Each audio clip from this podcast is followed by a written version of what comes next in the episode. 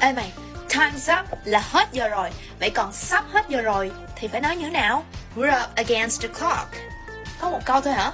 Còn nữa We're running out of time Một câu nữa đi We're short on time Shortcast Club